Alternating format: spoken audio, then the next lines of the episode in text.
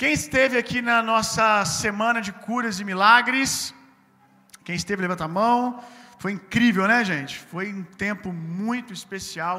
Foi realmente poderoso aquilo que Deus fez. Foi uma semana para celebrarmos essa cultura do sobrenatural na vida da nossa igreja. Nós vimos aí mais de 70 pessoas serem curadas durante a semana. Vimos tanta gente se apoderada pelo Espírito Santo. E eu quero continuar investindo naquilo que Deus fez essa semana com essa palavra de hoje. O tema que eu quero ministrar hoje é Santíssimos. Santíssimos. Todos vocês que nasceram de novo se tornaram santos, separados para Deus. Ainda que você não expresse isso plenamente no seu dia a dia, sem nunca errar, sem nunca vacilar, no seu espírito a obra está pronta. No seu espírito você se tornou um santo, uma santa de Deus, alguém separado para Deus, marcado para Deus. Na velha aliança, quando algo era consagrado, os utensílios do templo, quando eles eram ungidos, eles se tornavam santos.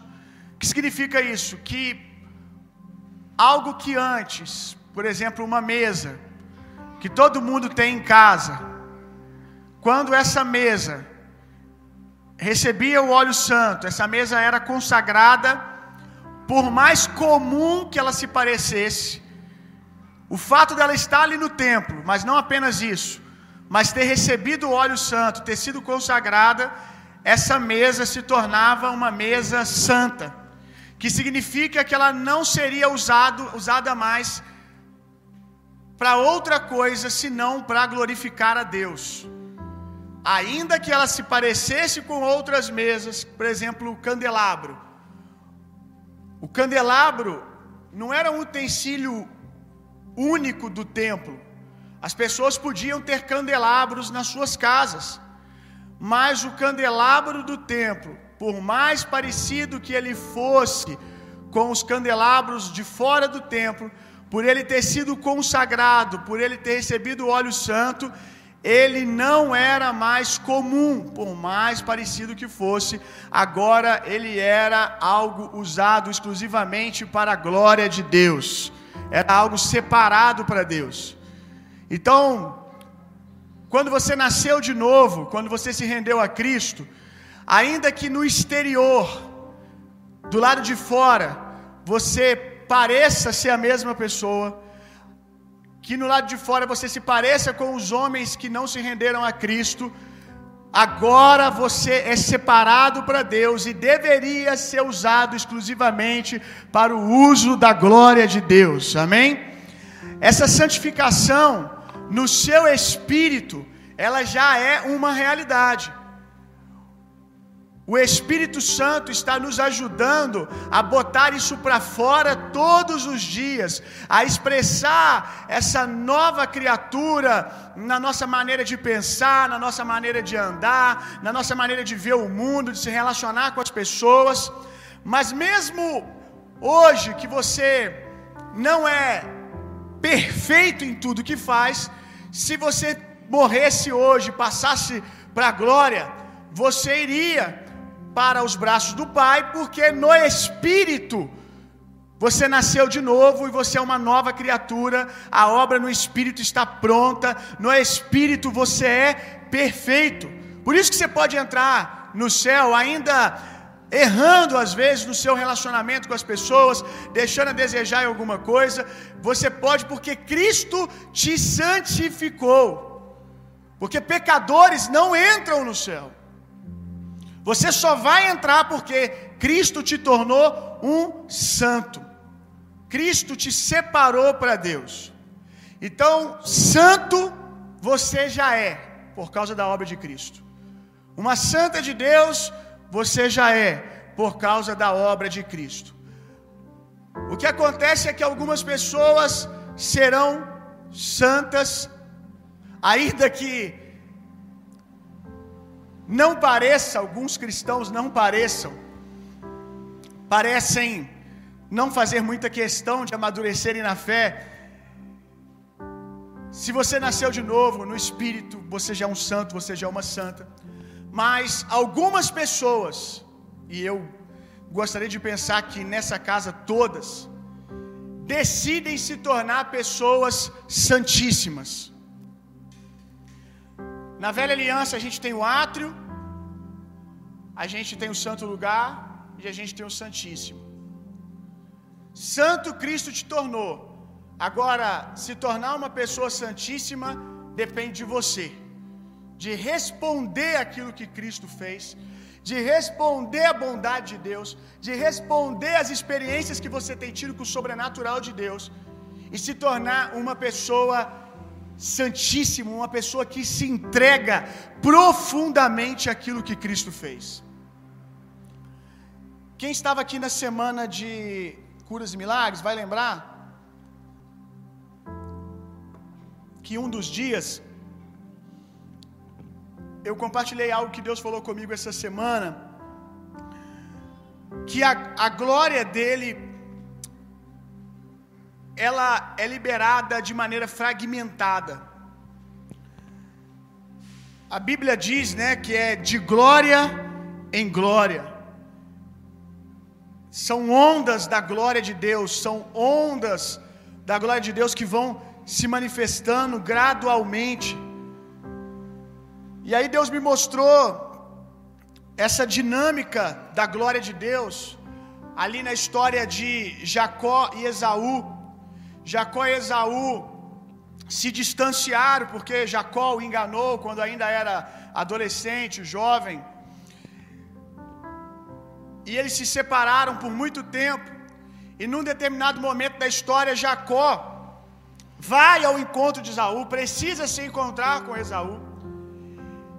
E aí, com medo, se Esaú iria o receber de bom grado, ou se Esaú iria se vingar, se Esaú ainda não sabia se Jacó não sabia se Esaú ainda estava com mágoa, ressentimento, e quando o encontrasse poderiam matar, trazer algum dano para sua família. Aí Jacó tem a, a brilhante ideia de testar, de saber o quanto ele era aceito, o quanto ele era agradável para Esaú. Jacó, quando ele chega numa determinada distância, alguns quilômetros de distância do acampamento aonde Esaú estava, Jacó divide o povo dele, os seus bens, o seu gado, as suas ovelhas, os seus escravos, ele divide tudo aquilo que ele tinha em partes, ele fragmenta aquilo que ele tinha, e ele usa da seguinte estratégia: eu vou enviar comitivas, eu vou ficar por último com a minha família, e vou enviando comitivas, e cada comitiva vai sinalizar para mim se eu posso ser aceito ou não. Se eu enviar a primeira comitiva e ela voltar com boas notícias, eu envio mais uma, mais uma, e nessas comitivas ele enviava presentes, e esses presentes iriam dar um feedback para ele. Se os presentes estão sendo aceitos, possivelmente eu seja aceito. E aí ele vai enviando a primeira remessa, a segunda, a terceira. E aí o Espírito Santo me mostrou esse texto e me falou da dinâmica da glória de Deus, que ela também é liberada em fragmentos. E a glória de Deus vai sendo liberada como que presentes para nós, expressões da bondade de Deus, do caráter de Deus. E a maneira que nós recebemos os primeiros níveis de expressão da glória de Deus, as primeiras experiências que nós temos com Deus, vai enviar para Deus uma mensagem, se Ele pode enviar o próximo nível ou não. A maneira que nós tratamos os últimos presentes que Deus enviou, diz se nós estamos prontos para receber o próximo nível, se nós estamos prontos para a próxima próxima expressão da sua glória, para entrar em níveis mais profundos de relacionamento com ele. E essa semana foi uma semana que Deus enviou muitos presentes para nossa igreja. Além das 70 pessoas que foram curadas, não é apenas pessoas sendo curadas, é vermos o céu na terra, é termos a experiência de não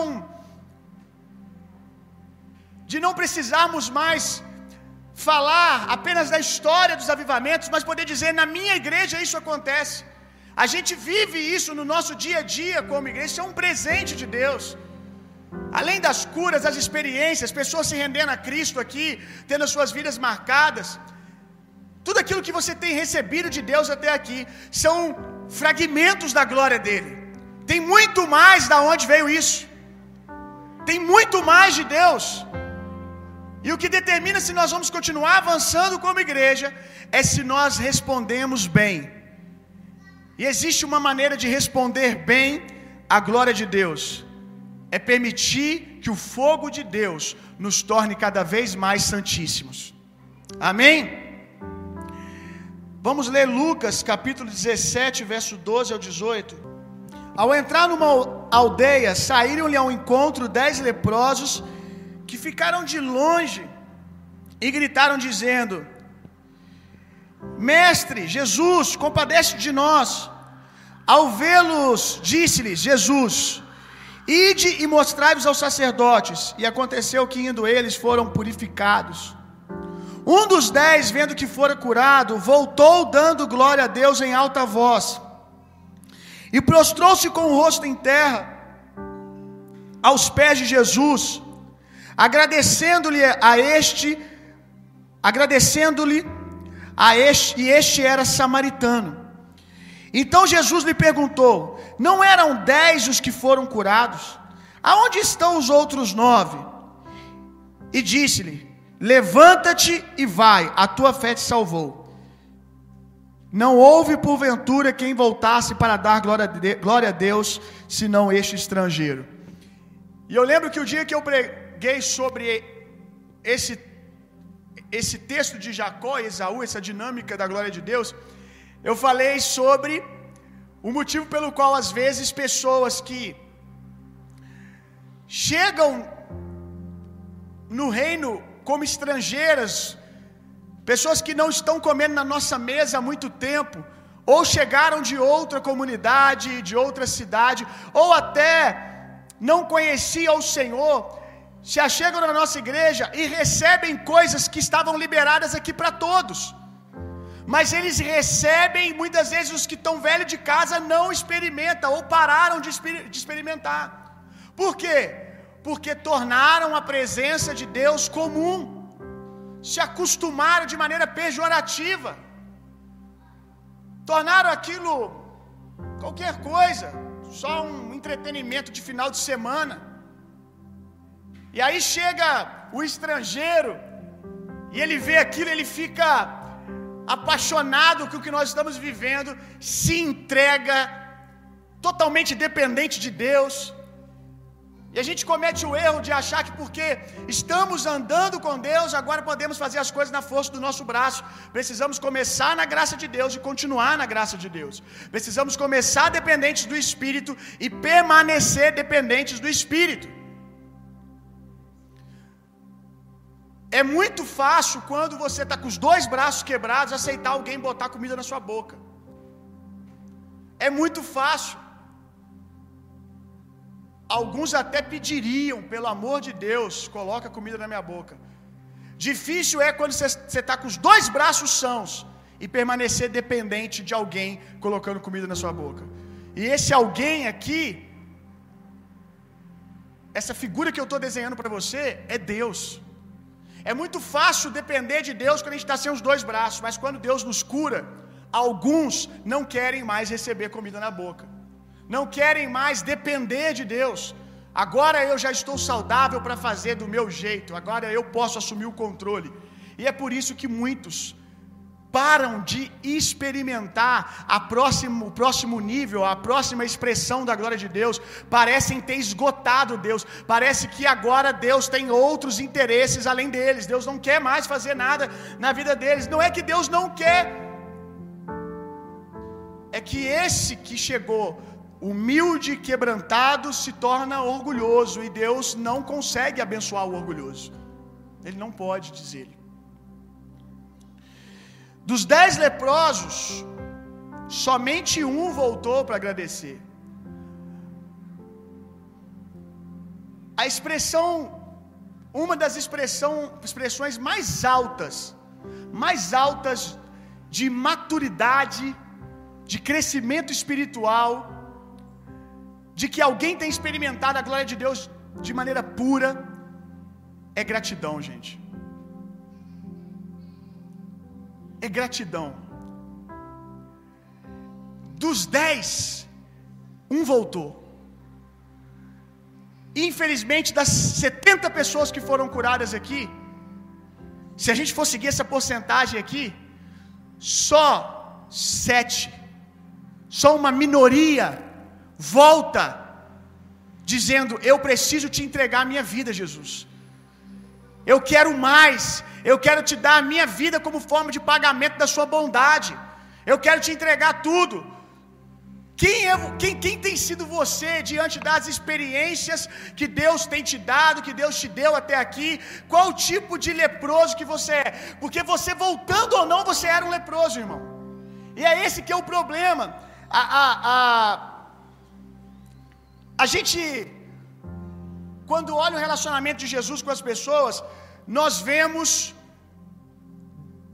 dois grupos de pecadores. Nós separamos dois grupos, na verdade, dois grupos de pessoas.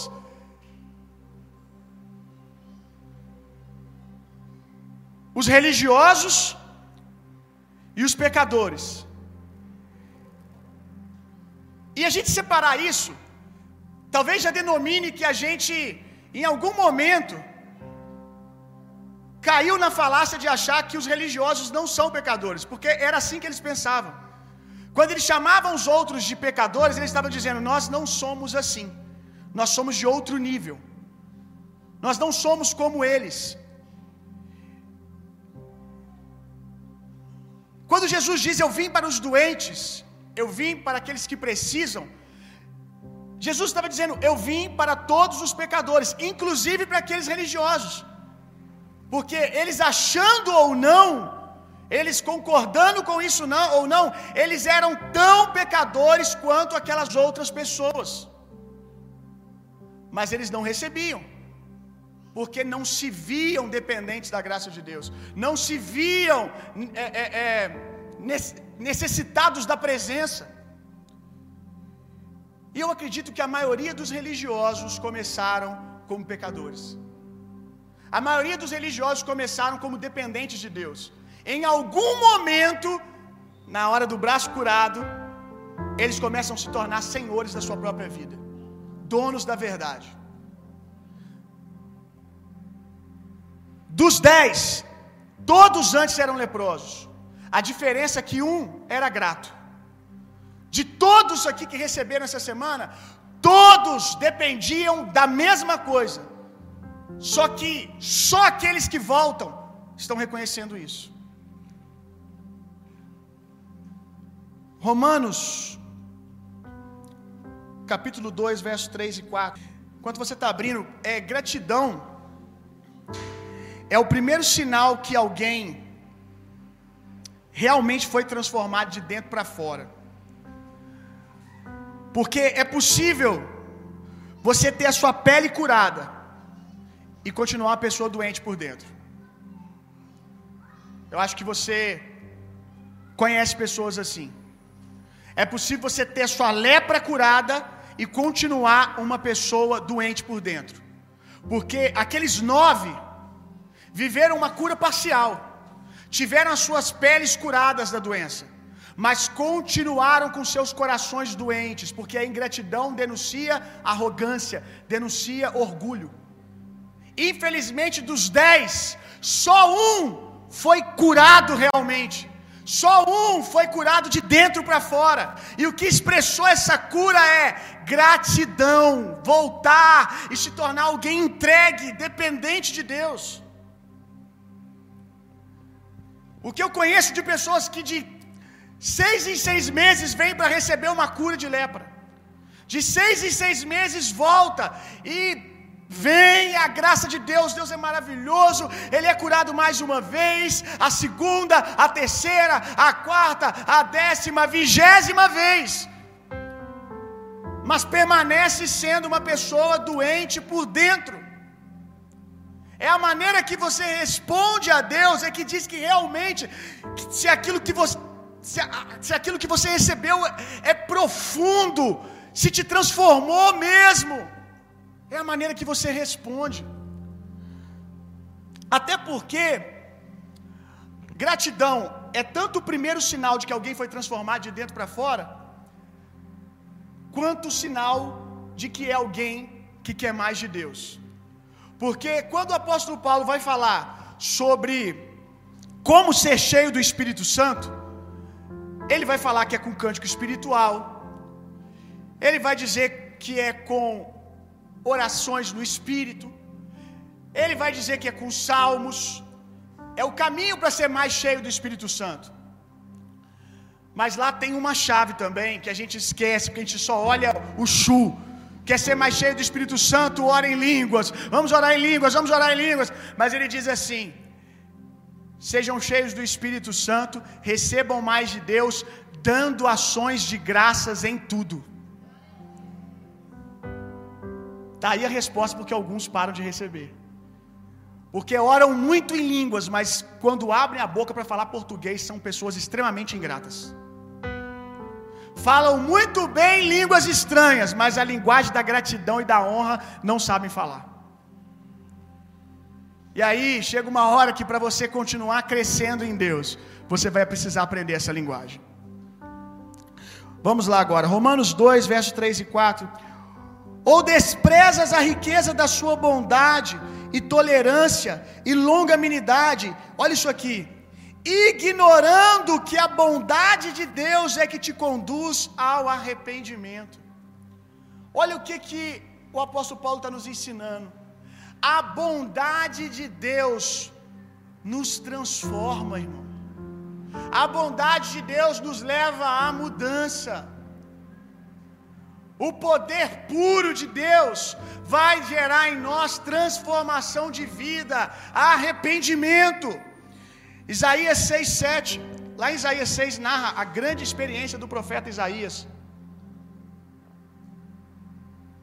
Que subiu no trono de Deus, viu que toda a terra estava cheia da glória de Deus. E no momento dessa experiência, um anjo vai lá no altar, pega uma brasa viva do altar e coloca na boca de Isaías. Isaías 6:7. Com a brasa tocou a minha boca e disse: Eis que ela tocou os teus lábios, e a tua iniquidade foi tirada, e perdoado o teu pecado. Isaías sai daqui santíssimo. Isaías sai daqui transformado, porque ele recebeu uma porção do fogo de Deus nos seus lábios. É engraçado que quando nós vamos ver as experiências que as pessoas têm com o Espírito Santo, eu acho que eu vou ensinar um pouco sobre isso semana que vem. Nós vemos que em quase todos os casos, para não dizer todos, a primeira coisa que muda na vida da pessoa é a linguagem. Porque a boca fala o que está cheio, o coração. Se o coração mudou, vai ser expresso na boca. Quando você realmente teve uma experiência com fogo de Deus, de dentro para fora, isso vai ser denunciado na sua linguagem. Você vai ter uma linguagem espiritual. E uma linguagem espiritual não é só orar em línguas.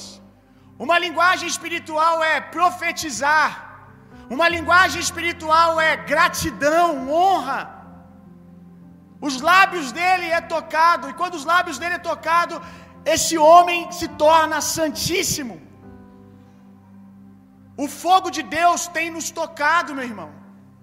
E isso precisa arrancar de nós um nível de de uma entrega santíssima.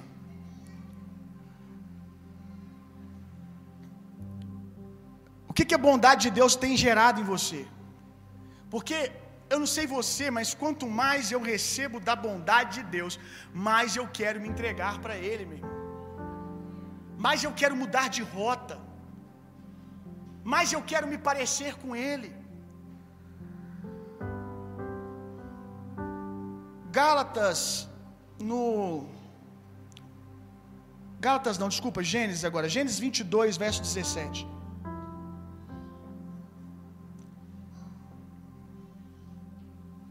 Gênesis 22, verso 17.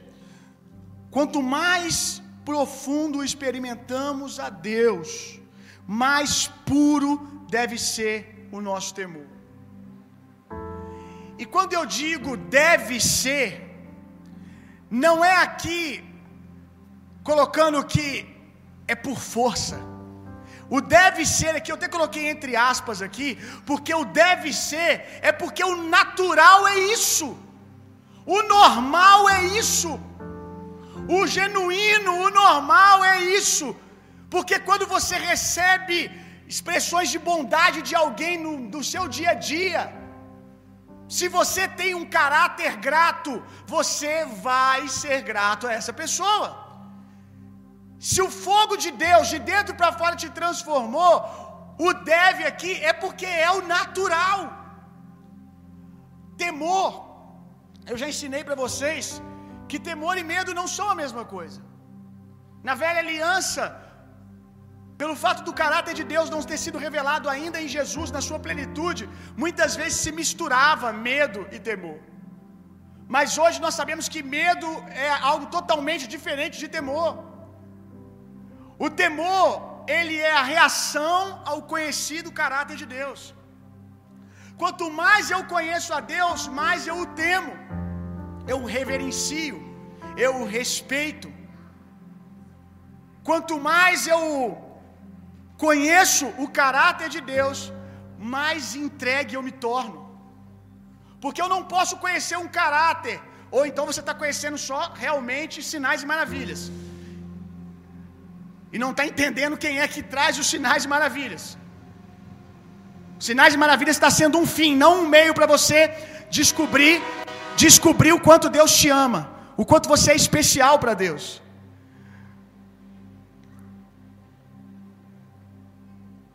Quanto mais eu experimento, igual essa semana, o caráter de Deus, a bondade de Deus, o quanto Ele se importa comigo, mais isso precisa arrancar de mim devoção. Eu, eu, eu, eu não gosto de usar esses termos, tem que arrancar, porque não, Sabe, é o que eu estou tentando, tentando desenhar para você, que isso, isso é normal, gente. Porque o homem natural ele faz isso com o outro. Se não está acontecendo naturalmente, você não está entendendo. Você não está entendendo que tudo que Deus faz é para dizer o quanto Ele te ama, é uma declaração de amor. Eu não, não, não vejo lógica em alguém dizer assim: Olha, é, eu tenho que fazer muita força para responder os presentes que a minha namorada me dá. Se você ouve alguém dizer, você vai dizer assim para a namorada: termina, termina, porque ele não te ama. Diante de tanta bondade, de tanta entrega sua, não arranca dele uma resposta, nenhum nível de resposta. Ele diz que tem que fazer força, irmão. Você nasceu de novo. Você nasceu de novo, gratidão está aí. Gratidão está aí dentro de você. Quando Jacó teve uma experiência com a glória de Deus, ele diz assim: Quão temível é este lugar! É a casa de Deus, porta dos céus. Como eu disse, medo e temor se misturavam muito na velha aliança porque eles não conheciam com clareza quem Deus era. Nós não precisamos ter medo nenhum da, da, da manifestação da glória de Deus. A manifestação da glória de Deus é um convite para nos transformar. Agora, essa reação aqui de extrema devoção e de atenção, hoje não é um dia comum. Algo extraordinário aconteceu aqui. Esse lugar aqui era um lugar comum, mas agora não é mais. Por quê? Porque Deus se manifestou aqui. Então isso não pode ser mais um lugar comum, não pode ser mais uma estrada, não pode ser uma pedra qualquer que talvez outros já deitaram nela, já sentaram para conversar. Quão temível é esse lugar, quão incrível é esse lugar, porque Deus está aqui. Então, se Deus está aqui, esse lugar é a casa de Deus. Como pode a glória de Deus não arrancar de nós essa expressão quando não é o lugar? Nós nos tornamos a própria casa de Deus. Então você precisa exalar essa devoção. É o que Jacó está dizendo, esse lugar aqui ele precisa ser especial a partir de agora. Porque Deus se manifestou aqui. Então a minha vida precisa exalar essa devoção. Eu tive uma experiência com Deus e agora eu quero ser uma pessoa santíssima. Eu quero dar a minha vida como resposta àquilo que Deus fez. A glória de Deus precisa nos dar um coração quebrantado, cada vez mais entregue. Agora, eu preciso esclarecer aqui algo. O que é um coração ou ser uma mulher quebrantada, um homem quebrantado? Não tem nada a ver, ou muito pouco a ver, com sentimento.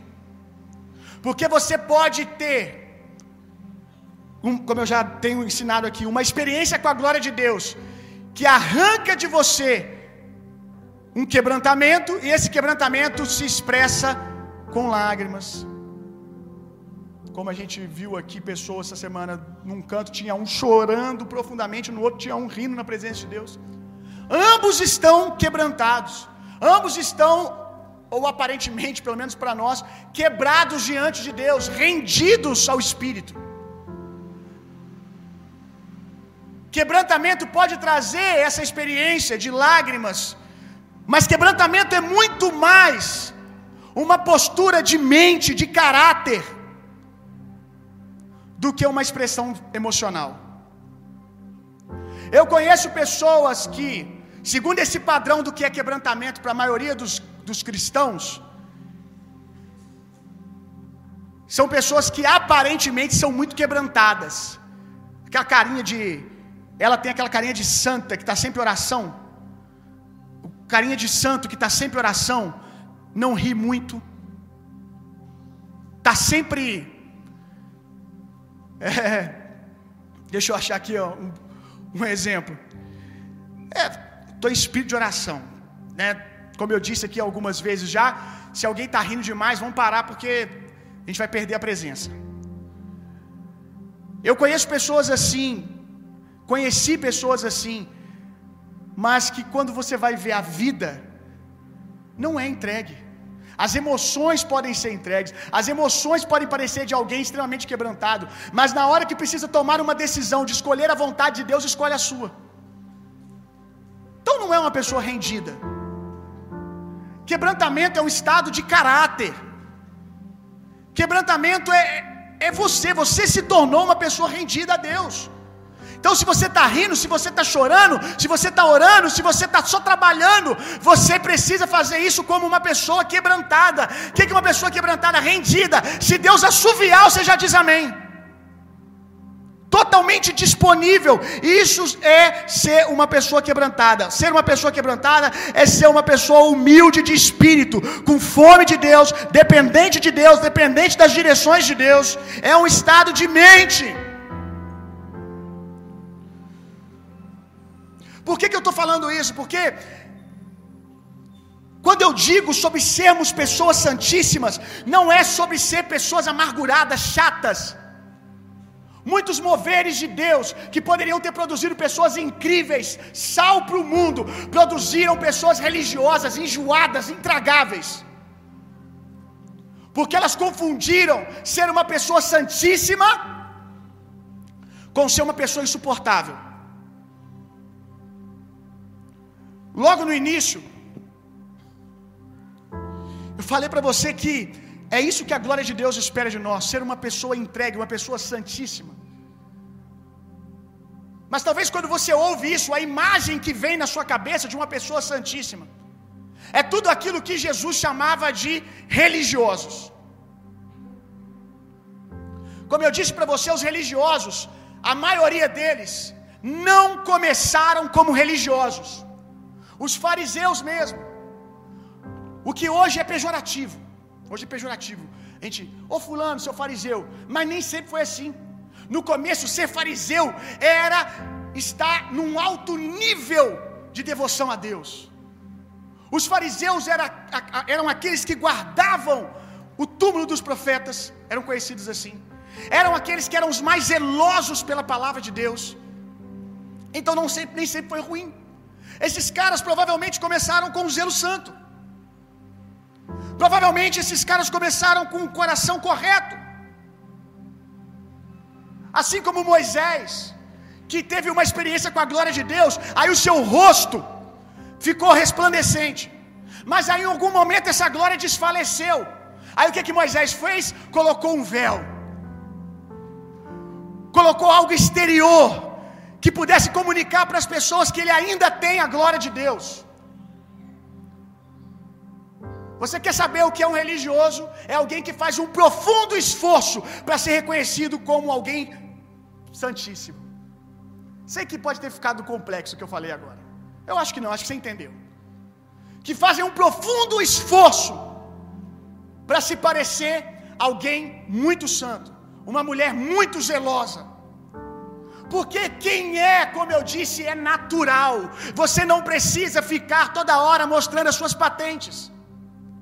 E eu temo que o mover de Deus seja desperdiçado, e ele pode ser desperdiçado de duas maneiras. A primeira é a libertinagem. É tratar a glória de Deus de qualquer maneira, ninguém querer ter sua vida transformada, ninguém querer largar o pecado. E a outra maneira é fingir que está largando o pecado. A outra maneira é botar uma roupa de sumo sacerdote da velha aliança e de sair por aí dizendo: Eu sou uma pessoa muito santa. É as duas maneiras de nós perdermos a glória de Deus, porque todas elas ofendem a graça. O Espírito da graça. O Espírito da graça, quando nós experimentamos a glória de Deus, ela nos transforma. Como o apóstolo Paulo diz, como pode você experimentar a graça de Deus e continuar da mesma maneira?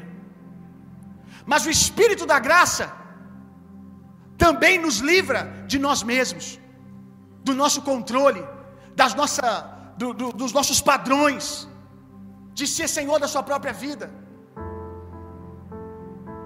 Talvez você tenha experimentado o mover de Deus e não tenha se tornado uma moça libertina, mas tem experimentado o mover de Deus e afastado pessoas do mover de Deus, porque você veste uma roupa de sumo sacerdotisa e sai por aí dizendo: Olha como eu sou uma pessoa santíssima.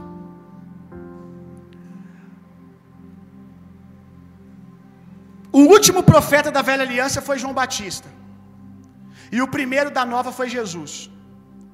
João Batista era um grande homem de Deus, mas a Bíblia diz que o menor, o menor do reino de Deus é maior do que João Batista. Então aqui já elimina essa fissura que alguns têm de parecer a João Batista ou João Batista, já é uma diminuição da obra da graça.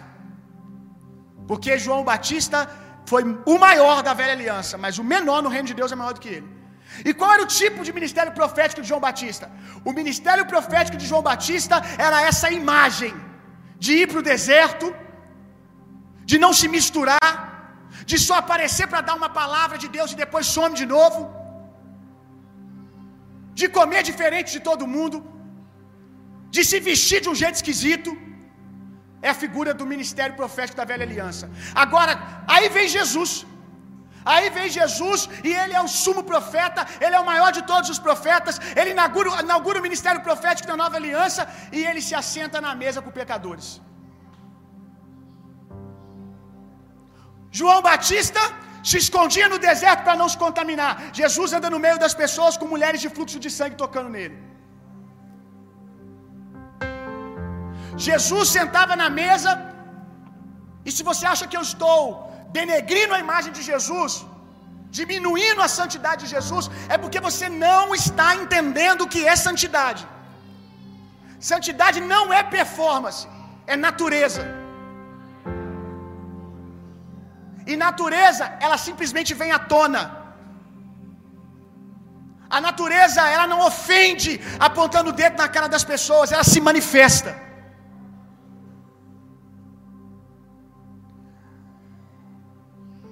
Jesus, se você acha que eu estou diminuindo o ministério santíssimo dele, eu vou piorar um pouco mais as coisas para você.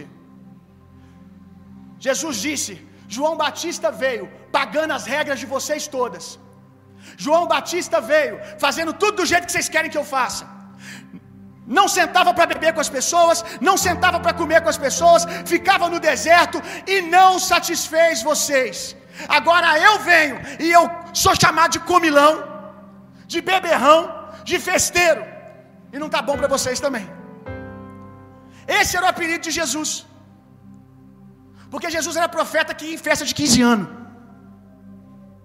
Talvez tenha sido a revelação mais alta dessa noite. Jesus era profeta que ia em festa de 15 anos. Jesus era profeta que ia na festa da família. Jesus era profeta que jogava videogame com os amigos. Jesus era profeta que andava no meio de gente. Jesus era profeta que ia no meio do shopping. Jesus era gente como a gente tem que ser, meu irmão. E é esse tipo de santidade que a glória de Deus precisa produzir em nós. Nenhum momento Jesus disse: Eu sou isso, eu sou aquilo. Não. Ele andava manifestando a sua natureza. Sabe por que, que pecadores conseguiam estar perto de Jesus? Porque a pessoa de Jesus, a santidade de Jesus, era violenta e ao mesmo tempo leve. A santidade de Jesus não ofendia pecadores. Ah, pastor, mas e quando eles iam embora? Não, você não está entendendo. Os religiosos, aqueles que não se dizem pecadores, é que não suportam a santidade de Jesus. Quem reconhece que está doente não tem problema com a santidade de Jesus. Ama sentar na mesa com Ele. Religioso é igual a arrogante, orgulhoso. Tem pessoas que não se expressam como pessoas religiosas, mas se enquadram nesse tipo de gente. Porque são pessoas arrogantes e orgulhosas. Só tem um tipo de, Jesus, de pessoa que não tragava Jesus, que não conseguia engolir Jesus. Eram pessoas arrogantes, pessoas orgulhosas, porque os pecadores gostavam de se sentar na mesa com ele, se sentiam convidados a receber da vida dele tinham suas vidas transformadas no relacionamento com Ele. E eu quero te fazer uma pergunta: a sua santidade, ela atrai pecadores ou religiosos? A resposta te diz se você é santo como Jesus era ou não. Se a sua santidade aproxima religiosos, mas afasta pecadores, tem alguma coisa errada porque a santidade de Jesus aproximava religiosos, eh, aproximava homens quebrantados, pecadores rendidos e afastava religiosos ou pessoas arrogantes e orgulhosas. Qual é o tipo de santidade que você tem manifestado, meu irmão? Algumas pessoas parece que quanto mais elas alcançam, isso aqui eu vou, eu vou ser muito cuidadoso nisso aqui, com muito respeito e temor que eu vou te dizer isso, minha irmã, meu irmão. Eu vejo que muitas pessoas, quanto mais elas experimentam de Deus, elas se tornam pessoas mais criteriosas, mais zelosas com a vida dos outros.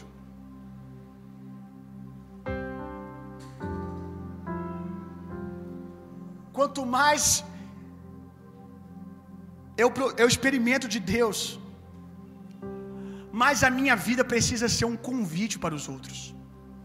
A maioria dos padrões que eu vejo as pessoas que estão há muito tempo experimentando a glória de Deus têm, a maioria dos padrões que elas têm hoje querem dizer que todo mundo tem que ter para poder experimentar de Deus. Se Deus tivesse colocado esse padrão no primeiro dia que tocou a vida dela, ela não seria aceita. A maioria não, todas elas.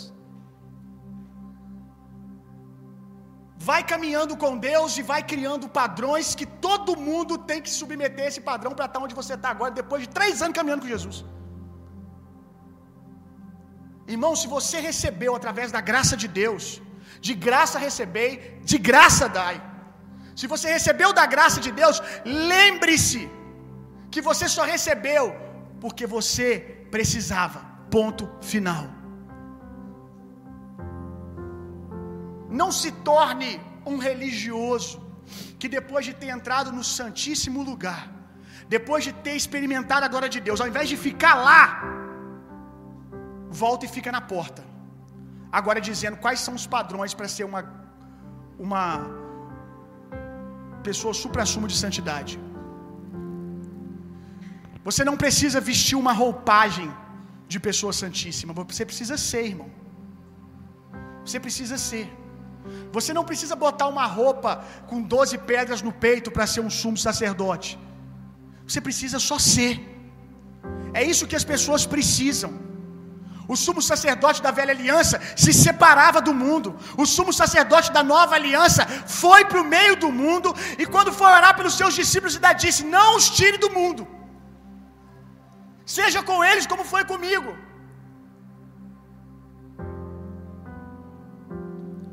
As pessoas precisam sentar na mesa com você, meu irmão, e ver o seu zelo, não porque você fica botando regra para elas, ver o seu zelo na sua postura, nas decisões que você toma, ver que você é uma pessoa santíssima, não porque você diz, eis que te digo, que eu sou um grande profeta, que eu sou uma grande profetisa, porque você usa uma roupa diferente, porque você anda de um jeito diferente. As pessoas precisam ver que você é santíssima, porque quando você vai tomar uma decisão, quando você vai se mover, na maneira de você falar, na maneira de você conversar, sempre existe um zelo que tudo glorifique a Deus.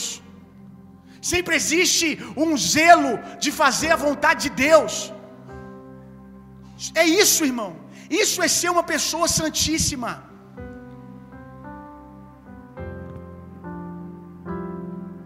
Vou terminar aqui. É só. Isso que eu vou falar aqui agora. Eu vou maturar. Pode ser apenas a minha opinião. Vou maturar mais isso para poder te dizer se é ou se não é. Mas eu vou ser vulnerável aqui e vou falar o que é a minha opinião.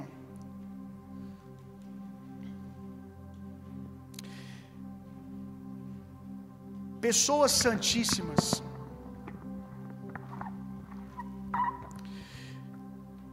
pessoas totalmente rendidas a Deus, nem sempre, e eu acho que,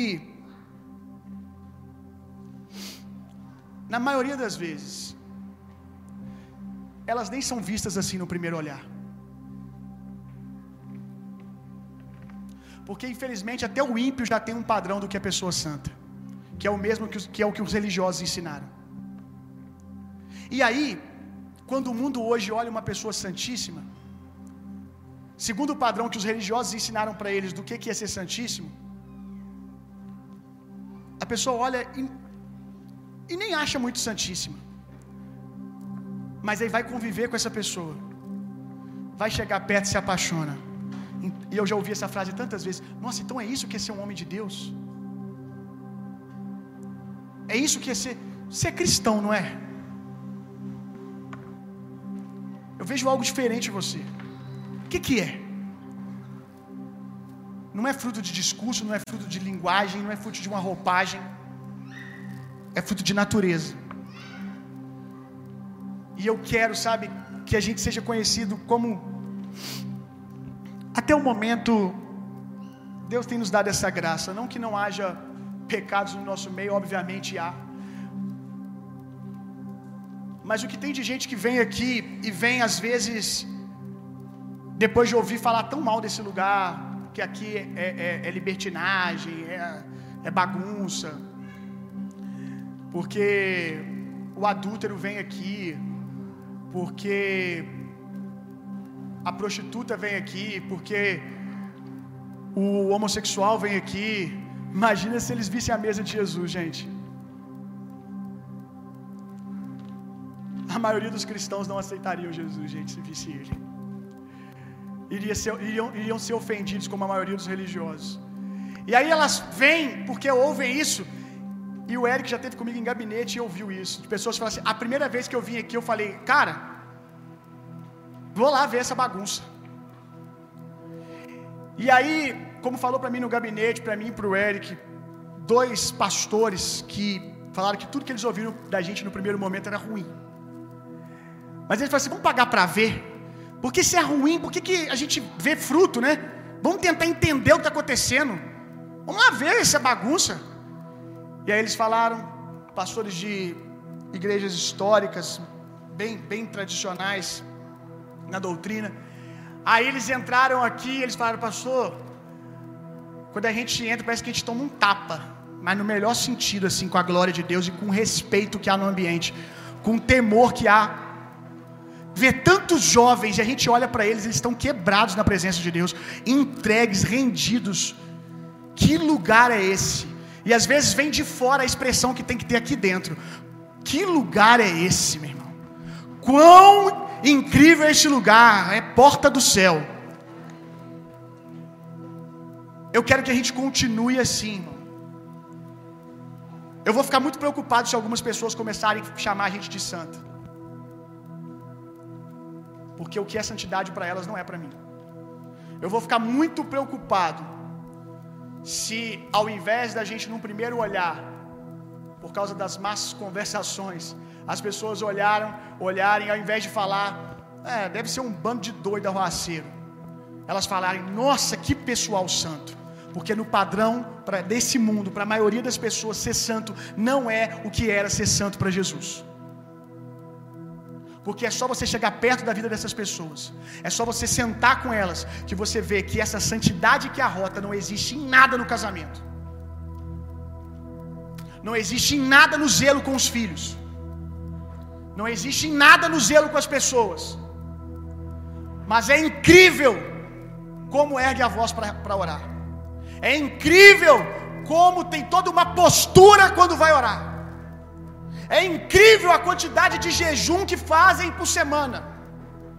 É incrível a quantidade de vezes que leem a Bíblia por ano. Só quem não acha isso é a família que convive com eles. Santidade, meu irmão, é a sua natureza. É a sua natureza. Eu quero que eu tenho falado isso para Deus depois dessa semana, Deus, eu quero mergulhar mais, eu quero, eu quero entrar na porta que o Senhor abriu nesse novo nível. E eu estou desejoso essa semana de ser mais zeloso com a minha rotina de oração, de leitura da palavra.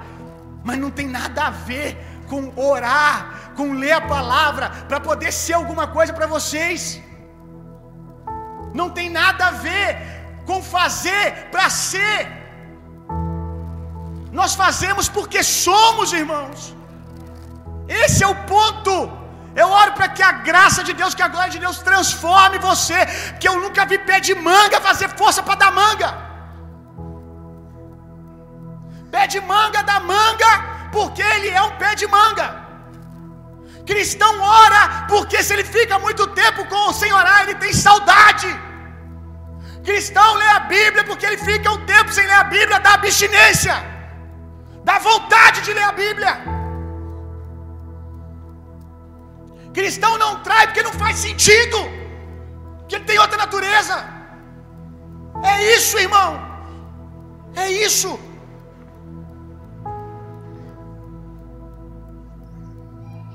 Deixa as pessoas ver seu casamento. Deixa as pessoas ver a sua nudez. Deixa as pessoas verem que você não é perfeito, irmão. Essa notícia, essa é a boa nova. Que pessoas imperfeitas podem andar com Deus. Quando você desenha essa imagem de mulher superpoderosa, de homem superpoderoso, você afasta as pessoas de Deus, porque você não é isso. O fato de você ter orado, moça, duas horas fervorosamente, não muda o fato de você ter ficado dezenas de outras horas sem orar. O fato que você jejuou 48 horas não muda o fato das coisas promíscuas que você pensou durante a sua semana, das lenhas que você falou. O quanto você jejuou, jovem, Essa semana você jejuou 48 horas, glória a Deus, mas isso não muda o fato que você se masturbou uma semana atrás, pensando na vizinha. Eu não estou falando isso para te colocar peso, eu estou só te dizendo que tudo que você tem é por causa da graça de Deus. Então não queira botar regra para os outros. Se você foi alcançado pela graça de Deus, mostre a graça de Deus. Se você ainda não cresceu em tudo, se você ainda vacila em alguma coisa, deixe os seus amigos próximos, deixe as pessoas que caminham com você, vê que você ainda tem debilidades. Você não se orgulha delas, você ama a santificação, você quer mudar essas coisas. Mas você também não vai ficar vestindo uma roupa dizendo para os seus amigos que é inalcançável a vida espiritual que você leva. Porque muitos desenham um padrão inalcançável, até por eles, porque eles estão perseguindo esse padrão incansavelmente. As pessoas precisam saber, irmão, que Deus usa gente normal, que Deus usa gente como você. As pessoas precisam saber. Olha, eu tento ser uma pessoa assim, muito vulnerável aqui. Paga um preço por isso. Mas eu tento ser sempre uma pessoa muito entregue, vulnerável. Quem caminha comigo, quem fica aqui às vezes no final do culto, me vê descendo aí, eu conversando com todo mundo. Eu brinco, eu dou risada. No meu dia a dia, quem está lá nas minhas redes sociais, que eu nem tô mais, mas quando eu estava na rede social, vê que eu, eu me desnudo, eu sou gente. Eu sou gente, cheio de Deus, nascido de novo. Mas sou gente. E me, me assusta que, mesmo eu sendo assim, mesmo eu sendo assim, outro dia, é. O Didi. O Didi tá aí não, né? O Didi ele começou a trabalhar comigo lá na minha empresa. Acho que esse exemplo vai te ajudar a entender muita coisa. O Didi começou a trabalhar comigo lá na minha empresa. E um dia a gente falando sobre essa esse papo aqui que a gente está conversando sobre ser uma pessoa naturalmente cheia de Deus, mas uma pessoa natural, gente. Eu falei com ele, Ed, eu acho que muita gente se andasse comigo iria se escandalizar. E ele falou assim, aí eu fiquei assustado, falei, nossa, preciso me esforçar mais um pouco. Ele falou assim, é Bill, eu tomei um choque quando eu comecei a caminhar contigo. Eu tomei um choque. O primeiro dia que eu cheguei, foi de dia, a Musa tá aí, não sei, a Musa tava comigo, né? Eles foram trabalhar comigo, hoje de dia ainda trabalha, mas a Musa não. Eles foram trabalhar comigo num projeto. E aí lá na mesa com eles, e a mesa é isso. A mesa é esse lugar. E lá na mesa com eles eu comecei a brincar com eles. Irmão, tudo que eu tô falando aqui é com o zelo do Senhor. Mas brincando, zoando, brincando, botando apelido, tal, e rindo e rindo. E aí o Didi falou comigo, aquele primeiro dia eu fiquei assustado, Bill. Porque eu tinha uma imagem de você lá em cima. Aí eu falei, meu Deus, eu ainda estou errando em alguma coisa ainda, cara. Nunca é esse o plano. Nunca foi esse o plano. Eu tinha uma imagem, Bill, que eu fiquei assim chocado no primeiro dia. Porque a imagem que ele tinha, eu acho que ele, ele achou que eu ia chegar lá, ia dar paz do Senhor para todo mundo e ia entrar para um quarto para orar duas horas antes de começar a trabalhar. Eu acho que ele achou que eu ia chegar na hora do almoço, vamos ter agora 15 minutos orando no Espírito aqui em línguas, para depois poder comer. E aí eu cheguei lá e brinquei. Tá aqui o Farnese, hoje eu, eu tô em falta, eu tô, na, tô no pecado, não tô indo nos treinos, mas convivo lá com ele na academia dele, a gente conversa de tudo, né, Farnese? A gente brinca, a gente se diverte, e ele sabe. Eu não digo, ele sabe. Quando o ambiente muda e eu, eu saio de um lugar e vou para o outro, se eu não posso influenciar, eu não fico. Mas tô lá e tô brincando. Tento não ser pesado para os pecadores para que eles não vão embora. Eu quero que eles me ouçam. E agora essa semana, Farnese, Douglas estava aqui na igreja, que já são cristãos. É, o Douglas e aquele outro rapaz lá, é que andava muito com o Douglas. Estavam aqui tendo experiências com Deus, e aí foi o, o inverso. Você tinha que ver a cara deles olhando para mim. O cara que estava lá tampando na mão com eles lá. Eles já sabiam, obviamente, que eu era cristão, que eu era pastor. Mas aí eu estava aqui ministrando na vida das pessoas e gente caindo para tudo quanto é lado. O Douglas veio falar comigo, tipo assim, caramba, tipo nesse tom assim, nossa, não sabia que você era tão ungidão. Essa dualidade, meu, tem que acabar. A gente tem que olhar para um cristão e ver alguém simples e poderoso. Pronto. Amém. Amém, irmão. Coloca de pé no seu lugar para a gente orar.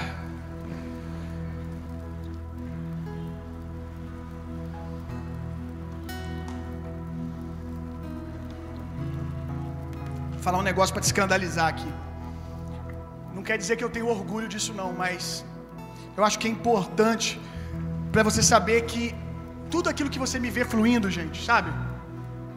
E que como Douglas, talvez você olha para mim aquele rapaz e uau, cara! Que doideira, um monte de gente foi curada com você orando. Tudo isso que você olha é fruto de alguém que às vezes fica sem ler a Bíblia igual você. Às vezes eu fico três dias sem ler a Bíblia. Vou falar um negócio que vai te escandalizar. Eu já fiquei uma semana sem ler a Bíblia. Eu não terminei a semana me orgulhando disso. Mas também aprendi a não terminar a minha semana achando que isso iria me afastar de Deus e que eu não poderia ser um homem de Deus por causa disso. Aí eu terminei a semana, eu preciso orar, porque eu tô sentindo fome de orar. Eu estou sentindo fome de ler a Bíblia. Eu não posso continuar com esse ativismo porque eu tô com o, o meu ser está pedindo. Isso é natureza. Isso é natureza, é a sua natureza dizendo quem você é. Provavelmente muita gente aqui jejua mais do que eu, gente. Deve ter muita gente aqui que ora mais do que eu. Talvez a diferença seja que eu creio nas coisas que eu oro. Não tem a ver com quantidade de oração, irmão. Ore muito. Pastor, estou numa fase que eu estou assim. Uh! Se deixar, pastor, ler a Bíblia o dia inteiro. Pastor, se deixar, eu oro o dia inteiro. Eu acho que essa semana só comi duas vezes, o resto foi tudo jejum. Irmão, irmã, mergulha nisso, abre as velas, aproveita, vai com tudo. Só não termine isso achando que agora você estabeleceu um padrão. Porque o dia que você não fizer isso, você vai se sentir um lixo. Faça isso. Eu amo a Deus, eu estou com muita vontade de orar.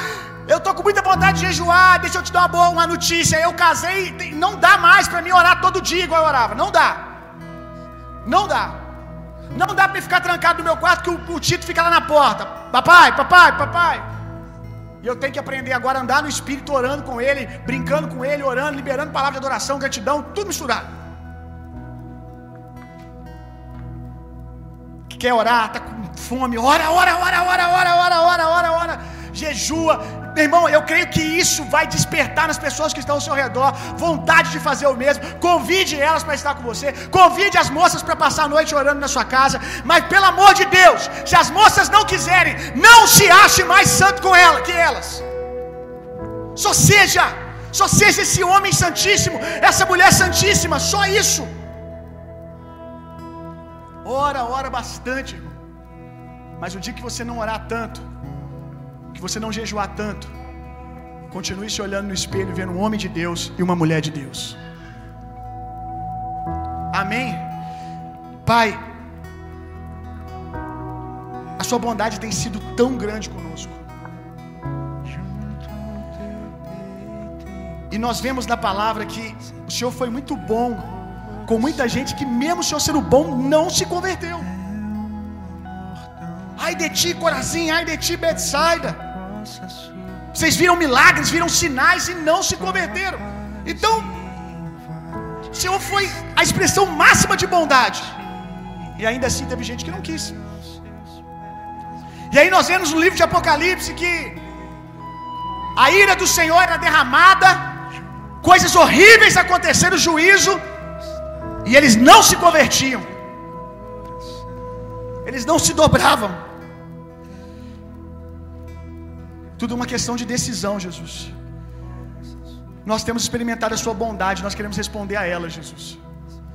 Nós queremos responder as bênçãos do Senhor, o seu amor, o que o Senhor tem feito por nós, e eu quero que isso arranque de nós uma devoção, já tenha arrancado e que continue, e que seja uma devoção pura, nos livra do fermento da iniquidade, mas também nos livra do fermento dos religiosos.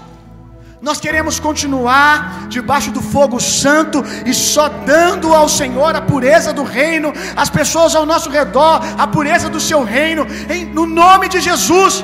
Nós não queremos estar nem no extremo, nem no outro, nem no extremo daqueles que, que amam a iniquidade e que às vezes participam de reuniões como essa, mas continuam sendo perversos, continuam amando o pecado, continuam amando a depravação. Não queremos ser esse no ambiente da glória, mas também não queremos ser aqueles que se separam, mas se tornam pessoas intragáveis, se tornam pessoas arrogantes. Nós queremos ser discípulos como Jesus. Nós queremos ser como você, Jesus. Ensina pra gente como é que você conseguia, Jesus. Como é que você conseguia andar no meio de gente podre, de gente pecadora? E ainda assim sentar na mesa com eles, comer, eles se sentirem amados, muitos serem transformados. Como que você conseguia, Jesus? Andar nesse mundo sem se contaminar, mas contaminando todos com a sua vida, com a sua presença. Espírito Santo, ensina isso para mim, ensina isso para nós em nome de Jesus. Aleluia! Aleluia! Aleluia! Nós queremos ser homens andando cheio da glória. Nós queremos ser homens que aonde passam espalham a sua presença, mas não por força, não pela força da religião, mas pelo espírito. Um zelo poderoso, Jesus, um zelo poderoso pelas tuas coisas, Senhor. Aleluia. Ah, Jesus. As coisas santíssimas do templo só podiam ficar dentro do templo. Elas eram santificadas e não saíam do templo. Até que o dia que o próprio templo começou a andar no meio dos pecadores. Jesus, eu fui feito muito mais santo do que a mesa da presença lá do tabernáculo. Eu fui feito muito mais santo do que o candelabro. Eu fui feito muito mais santo do que cada utensílio daquele templo. Mas eu fui feito santo para ser um santo tocando pecadores e os transformando. Eu fui feito para ser um templo como Jesus, que anda no meio da multidão, e aquilo que antes só podia ser usado dentro do templo, agora é usado para a glória de Deus tocando pecadores. Em nome de Jesus, eu recebo isso na nossa vida como igreja, Pai, em nome de Jesus. Pai, assim com a sua mão, que o amor de Deus, que a graça de Jesus Cristo, que o consolo, poder e a personalidade do Espírito Santo sejam em vocês e através de vocês hoje e sempre. Vão e tenham uma semana sendo profundamente, intensamente amados por Deus. Vão, transformem o mundo e reinem em vida. Deus abençoe.